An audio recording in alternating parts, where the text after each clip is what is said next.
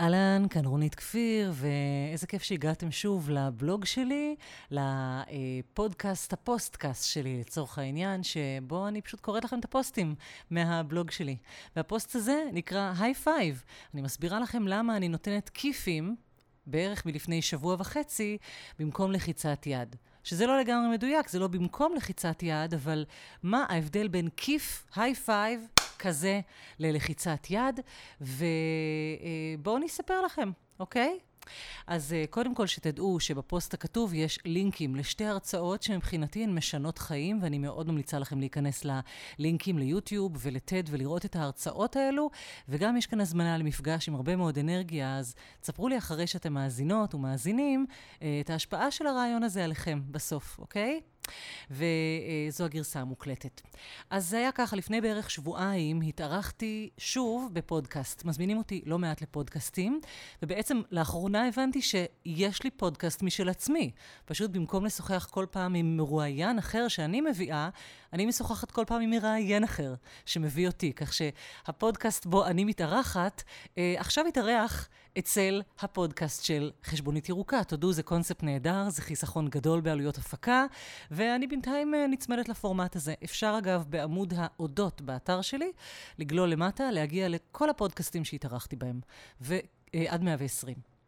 בקיצור, הפעם אני שוחחתי עם אה, איתמר רועי אה, לפודקאסט של חשבונית ירוקה שיעלה בקרוב, זה נקרא מושג ירוק.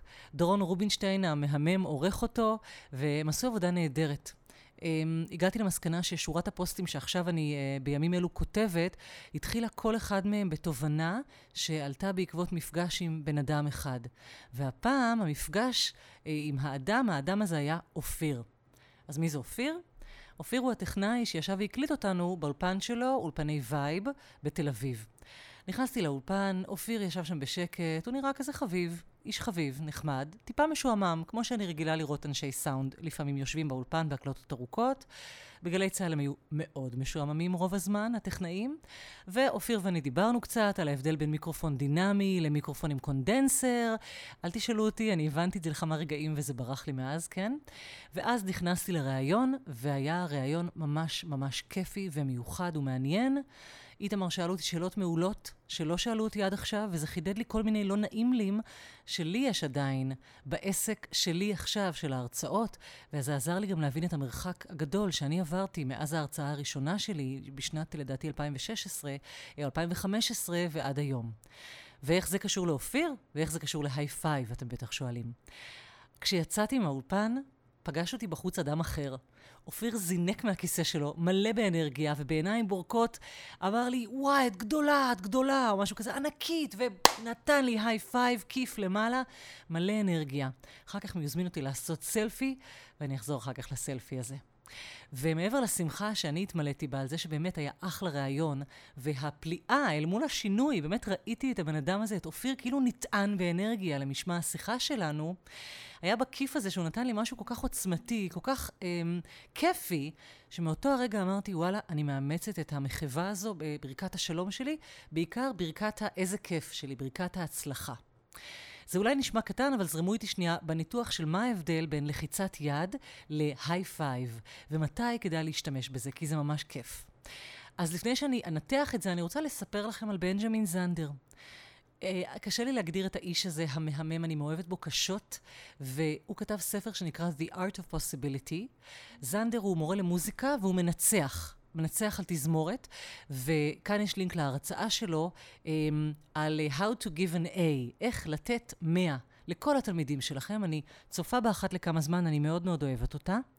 ואני um, נחשפתי לבנג'מין זנדר בספר שהוא כתב יחד עם אשתו, The Art of Possibility. Uh, הוא כתב את זה עם אשתו רוזמונד סטון זנדר, היא מטפלת והיא מאמנת עסקית. והם בספר מציעים לעשות מעבר מעולם היררכי, עולם של מדידה והערכה, לעולם של פוסיביליטי, של אפשרויות. מעולם שבנוי על הדיכוטומיה המובנית והמאוד אנושית של כולנו, של כישלון מול הצלחה, טוב מול רע, בזבוז לעומת ניצול, עולם שבנוי על תפיסה של החיים כאיזשהו מאבק הישרדות וחתירה לעבר מטרות ולעבר שלמות, הם מציעים מעבר אל עולם של החיים בתוך טווח של אפשרויות. הספר מנתח את הסיפורים שאנחנו מספרים לעצמנו על אפשרויות ועל המציאות, והוא גם מציע תרגולים וטכניקות למעבר משאלות הערכה איכותניות, כן, שלמשל, האם הרגשות שלי טובים? האם הם רעים? למעבר לעולם של חקירה של מהות. אילו רגשות עולים בי עכשיו? באיזה אופן עולים בי הרגשות האלה? זנדר מדבר על מעבר ממבט שיפוטי, למשל, האם אני טובה מספיק? האם אני יותר טובה ממנה? האם אי פעם אהיה טובה כמוה? למבט מסוקרן, מבט שרק מבחין, אבל לא נותן ציונים, לא מדרג. והוא מספר בספר על uh, כל מיני שינויים של סיפורי חיים ועל תפיסות מציאות, וזה ספר נפלא בעיניי, אני ממש ממליצה לקנות ולקרוא אותו. הוא מדבר על מנהיגות, והוא באמת ספר נפלא. תכלס, מה שהוא מדבר עליו מאוד מזכיר שיטות טיפול רבות, ובבסיס שלו גם בודהיזם, ולכן אני מניחה שגם מיינדפולנס. אבל זנדר מיישם את זה שנים על התלמידים שלו, והוא מספר סיפורי טרנספורמציות נהדרים שהוא ראה במשך השנים שבהן הוא לימד. הוא איש שמח, עם עיניים בורקות, ומחייך, ומקסים, הוא נראה קצת משוגע. כאילו, הוא נראה כזה, מה אתה כזה מבסוט? מה אתה כזה מאושר? אבל הלוואי על כולם להיראות ככה. ועוד הוא מספר על איך הוא היה פותח כל שנת לימודים. הוא היה נותן כל שנה לתלמידים שלו, הוא אומר להם, תלמידים יקרים, אתם השנה אה, קיבלתם ממני כולכם 100. ועכשיו המשימה של השיעור הראשון, אני רוצה שתכתבו לי מכתב לסוף השנה. והמכתב הזה ייפתח במשפט Dear Mr. Zander, I got an A because. מר זנדר היקר, נתת לי 100 בגלל. והוא אומר לתלמידים, תכתבו לי את המכתב הזה. כלומר, הוא ממש אומר להם, תדמיינו שקיבלתם, אתם כבר, המאה שלכם מובטח, אין כאן שאלה, אתם קיבלתם ממני מאה. עכשיו תסבירו לי למה. איזה דבר מקסים זה. והוא כותב, This A, המאה הזה, is not an expectation to live up to, but a possibility to live into. המאה הזה, זה לא ציפייה שאתם צריכים לעמוד בה. זוהי אפשרות שאתם יכולים לחיות לתוכה. איזה דבר מקסים זה להגיד לתלמידים. המאה הזה הרי קיים אצל כל אחד מאיתנו, כל אחד יכול להיות המאה של עצמו. ואתה לא צריך לחיות, כאילו להגיע לציפייה הזאת שלי ממך, אלא להגיע ליכולת שלך למאה הזה. הוא משחק מאוד יפה עם המילים live up to ו-live into. כדי להמחיש את המעבר בדיוק מדירוג על גבי ציר של נמוך לעומת גבוה, של אפס לעומת מאה, למרחב שפשוט צריך למלא אותו ולהיכנס אליו. הם אגב אומרים, אלה דברים מאוד פשוטים, אבל הם לא בהכרח קלים ליישום. ואחד המשפטים האהובים עליי שזנדר אומר בהרצאה הזאת, הוא אומר, כשאני מסתכל על התלמידים שלי, ואני רואה את העיניים שלהם כבויות, העיניים של התלמידים שלי אינן נוצצות או בורקות, אני שואל את עצמי, Who am I being that your eyes aren't shining? מי אני שהעיניים של התלמידים שלי כבויות. וכל אחד שראה עיניים נדלקות, והיום אני כולי באמת מתרגשת, כי הייתה לי הרצאה בתל אביב היום, ואלו שחיכו לשוחח איתי אחר כך פשוט עמדו, והעיניים שלהם נצצו, וזה כל כך ריגש אותי, וידעתי שהייתי פשוט נהדרת, כי העיניים שלהם נצצו אחרי ההרצאה שלי, והתרגשתי לחשוב על המשפט הנהדר הזה של בנג'מין זנדר, וגם חלקתי אותו עם כמה מהן. אז כשיצאתי מהאולפן הזה, בהקלטה של הפודקאסט, העיניים של אופיר פשוט נצצו. ואני, דרך העיניים שלו, הבנתי שאני הייתי הכי טובה שאני יכולה להיות. אני הייתי מאה, נתתי לעצמי מאה. הייתי הכי חדה, הכי כנה, הכי אני, הכי פתוחה, הכי מקבלת, הכי חומלת כלפי עצמי, הכי shining, הכי נוצצת. והרגשתי שבאותו הרגע יצאתי מציר המדידה וההשוואה. ו... לרגע לא הרגשתי מול אופיר שכאילו, הוא פחות טוב, הוא יותר טוב ממני. הוא זה, יש כאן איזה דירוג, אלא הרגשתי שנפגשנו באיזה מקום מלא אנרגיה. וכשיצאתי מהציר הזה של המדידה, והשוואה, והקטון והקטן והגדול, נכנסתי אל עולם האפשרות. על הציר הראשון הזה, כל אחד יש לו דירוג. הוא רואה את העיניים במבט, את העולם במבט מדרג, ולכן תמיד יהיה מקום להשוואה, לאכזבות, לקנאה, להקטנה, לצרות עין, לחוסר פרגון. טוב, היא, יש לה ככה, ואני, יש לי ככה, וכזה מין. ואלו דברים שאני חייבת לומר, לפעמים מפחידים אותי כשאני חושבת על התגובות של אנשים אליי. מי חושבת שהיא ככה עפה על עצמה? אפשר לחשוב, מה היא בסך הכל עושה? כאילו, אנשים שלפעמים כשאני, המאה שלי, זה כאילו גורם להם להרגיש, לא יודעת מה, 85, 62, 24. במרחב השני, המרחב של האפשרות, לכל אחת יש אפשרות להיות הכי גדולה ונוצצת שהיא יכולה בכל רגע מחדש, ויש שם מקום לכולם, כי אצל זנדר בעולם הזה, כל הכיתה מקבלת 100. זה שלי יש 100, לא אומר שלמישהו אחר יהיה 10, כולנו 100, ביום הראשון של הלימודים. זה אולי יישמע לכם שינוי סמנטי קטן. יופי, אז עברנו מציר של דירוג לעולם של uh, מרחב של uh, זה. אבל תקשיבו, זה מדהים לגלות תבדקו את עצמכן עד כמה אנחנו שופטות את עצמנו כל הזמן לפי איזשהו סרגל. הוא קורא לזה upward spiral, ספירלה יורדת או ספירלה עולה. אנחנו שופטות את עצמנו על ציר של בזבוז או ניצול, על ציר של טוב או רע, על ציר של אה, אה, איזושהי שאיפה שאני רוצה להגיע לאיזשהו מקום ועוד לא הגעתי. כל הזמן מדרגת את עצמי על אה, האם הגעתי לאיזשהו יעד ועל איזשהו סרגל. בעולם של זנדר, לתת לעצמי מאה זה לא להגיד אני יותר טובה מכם. אני יותר טובה מאחרים. זה להגיד, אני עכשיו הכי טובה שאני יכולה להיות. ברגע זה. ואז כמעט כתבתי, אוקיי, מחר אני אהיה יותר טובה. אבל אפילו המילה יותר שייכת לציר הזה של הדירוג. מחר אני גם אהיה מאה, אבל אחרת. אני אהיה המאה של מחר. כל בוקר אני אתן לעצמי מאה. ותקשיבו, זה נורא נורא שונה מלהיות טובה דייה. זה ביטוי שגם היום דיברתי עליו בהרצאה, וזה ביטוי שנכון, וויניקוט אמר אותו, והוא מחרפן אותי כבר המון שנים, ולכן אני אקדיש לו פוסט נפרד, על אימהות טובות דיין. זה פוסט, אגב, שנולד כשפגשתי את הגר, ואני עוד לא כתבתי אותו, אבל אני אכתוב אותו בקרוב. בקיצור, לתת לעצמי מאה זאת משימת חיים. זה מאוד מאוד קשה לנו. אנחנו כל כך רגילות לשפוט את עצמנו ולהיות קשות עם עצמנו. אישה שקשה עם עצמה היא לא בהכרח אישה שנותנת לעצמה כל יום 60. אפילו אם נתת לעצמך היום 94, זה עדיין דירוג. זה אומר, רונית, תתאמצי טיפה יותר, יש לך עדיין 6 נקודות לפני שתהיי מושלמת. ואני אומרת, הדרך היחידה לסתור את זה, זה לא אני, זה בנג'מין המהמם, זה לתת לעצמך מראש 100. קבלי 100. זהו, את את המאה שלך קיבלת. צאי מזה. בניגוד להמלצות שלי להאזין לספרי אודיו, ולמרות שבנג'מין זנדר מקריין את הספר הזה יחד עם אשתו, אני ממליצה את הספר הזה, יש לינק בפוסט הכתוב, לקנות דווקא בגרסת נייר, כדי לדלג ממנו ולקרוא אותו לא בצורה לינארית, ולקרוא אותו בעזרת עיפרון, ולסמן ולקשקש את כולו. כי כל משפט שם הוא נפלא, והאזנה היא באמת תמיד יותר לינארית מדפדוף, זה משהו שמתסכל אותי ואת כל מי שעבר לאודיו, וגם כי זה נורא כיף לקשקש על הספר הזה. ועכשיו, בואו נחזור ל high five. מה הקשר ל high five? כי הרגשתי שבעולם העסקים, ועד לא מזמן, גם בהרצאות שלי, ברכת השלום הפיזית הרשמית בין שני אנשים שנפגשים היא לחיצת יד. בכל תרבות קיימת איזושהי ברכת שלום פיזית, לא מילולית, בין שני אנשים שנפגשים. היום הגינונים האלו קיימים בעיקר במפגשים עסקיים, ואני לא בטוחה שאני צודקת או טועה, אבל לתחושתי, לחיצת היד המערבית תפסה ברוב העולם בקרב אנשי עסקים, יותר מקידות או נשיקות, לחיצת יד. ולחיצת היד הזו היא חלק מהעולם ההיררכי, עולם המדידה וההשוואה שזנדר מדבר עליו. אתם בטח זוכרות שיצא לכם מתישהו ללחוץ יד למישהו או מישהי שכמעט שברה לכם את האצבעות. נשים שיש להן טבעות גדולות יודעות בדיוק כמה זה יכול לכאוב כשמישהו מכווץ לכם, כאילו שובר לכם את האצבעות.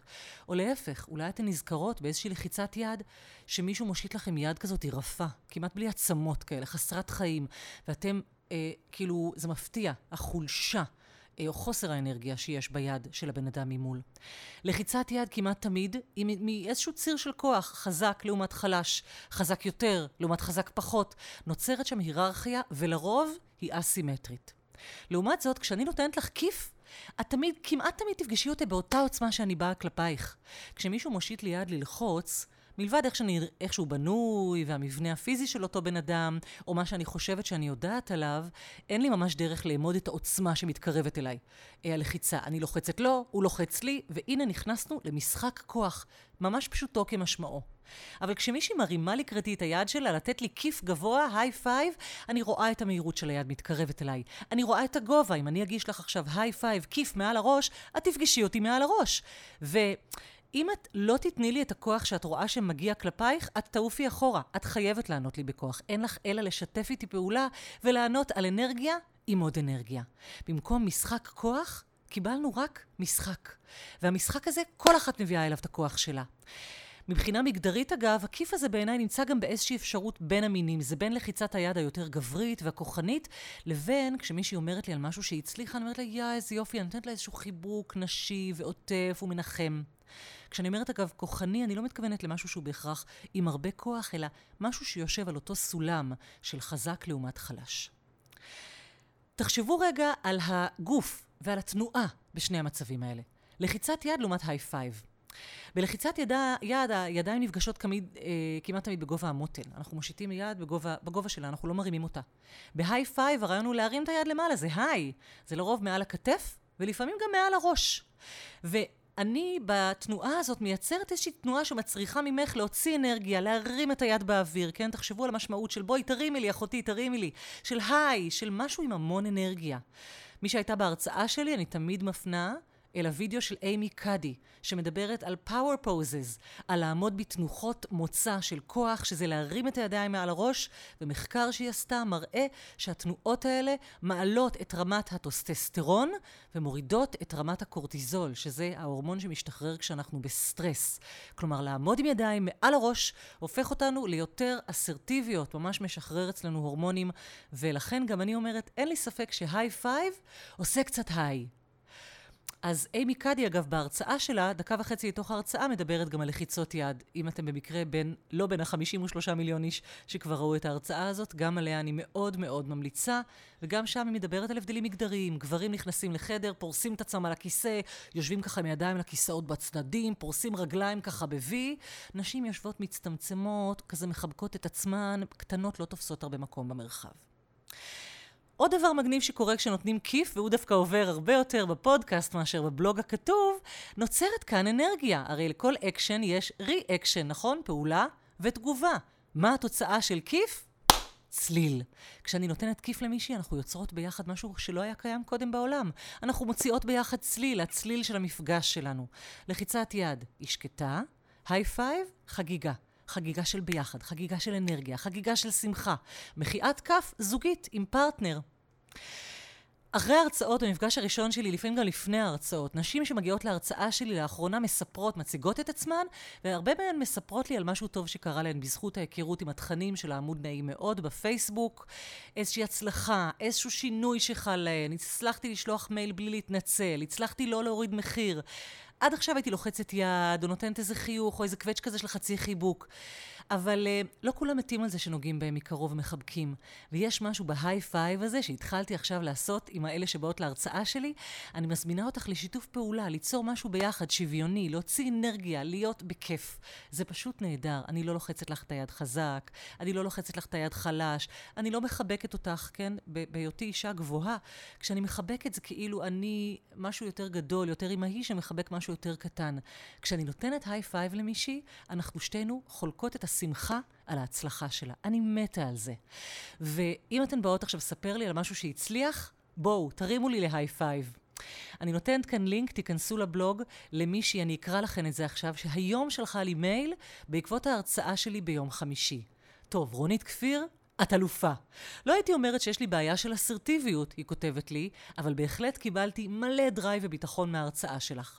כבר ביציאה מההרצאה התקשרה לקוחה שמתברר שעשיתי טעות מטורפת בהצעת המחיר שלה, ותמכרתי בטעות אלפי שקלים פחות. היא התקשרה וביקשה שבגלל שטעיתי, אני אבוא לקראתה בתשלום. המסכנה לא ידעה מאיפה יצאתי. בקיצור, התנצלות קצרצרה ועניינית, והופ, זה המחיר. אין לי אפשרות לשנות. מעוניינת? ועוד היא כותבת לי במייל, היום לקוח שהתקשר ואמר שהמחיר גבוה בהשוואה לאחרים. אני בתגובה, שתיקה. הוא בתגובה, אפשר לעשות משהו עם זה? אני, מה אתה מציע?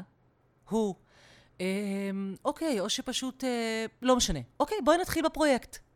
גאונה, היא כותבת לי. ככה נראה מייל של high five אחרי ההרצאה שלי. ואני חוזרת לאופיר. כשהצטלמתי עם אופיר את הסלפי מחוץ לאולפן ההקלטות, הרגשתי שזה לא עוד סלפי עם סלב. אני גם לא כזאת סלב. הרגשתי שבשביל אופיר זאת מזכרת מיום שבו הוא נטען באנרגיה. וה high five שהוא נתן לי, החזירו אותי את האנרגיה הזאת בחזרה, ונתנה לי עוד אנרגיה, וחזרתי הביתה כל כך מאושרת מהיום הזה, וחושבת על כל האפשרויות שיש לי, רואה המון יכולות שלי, מרגישה מאה.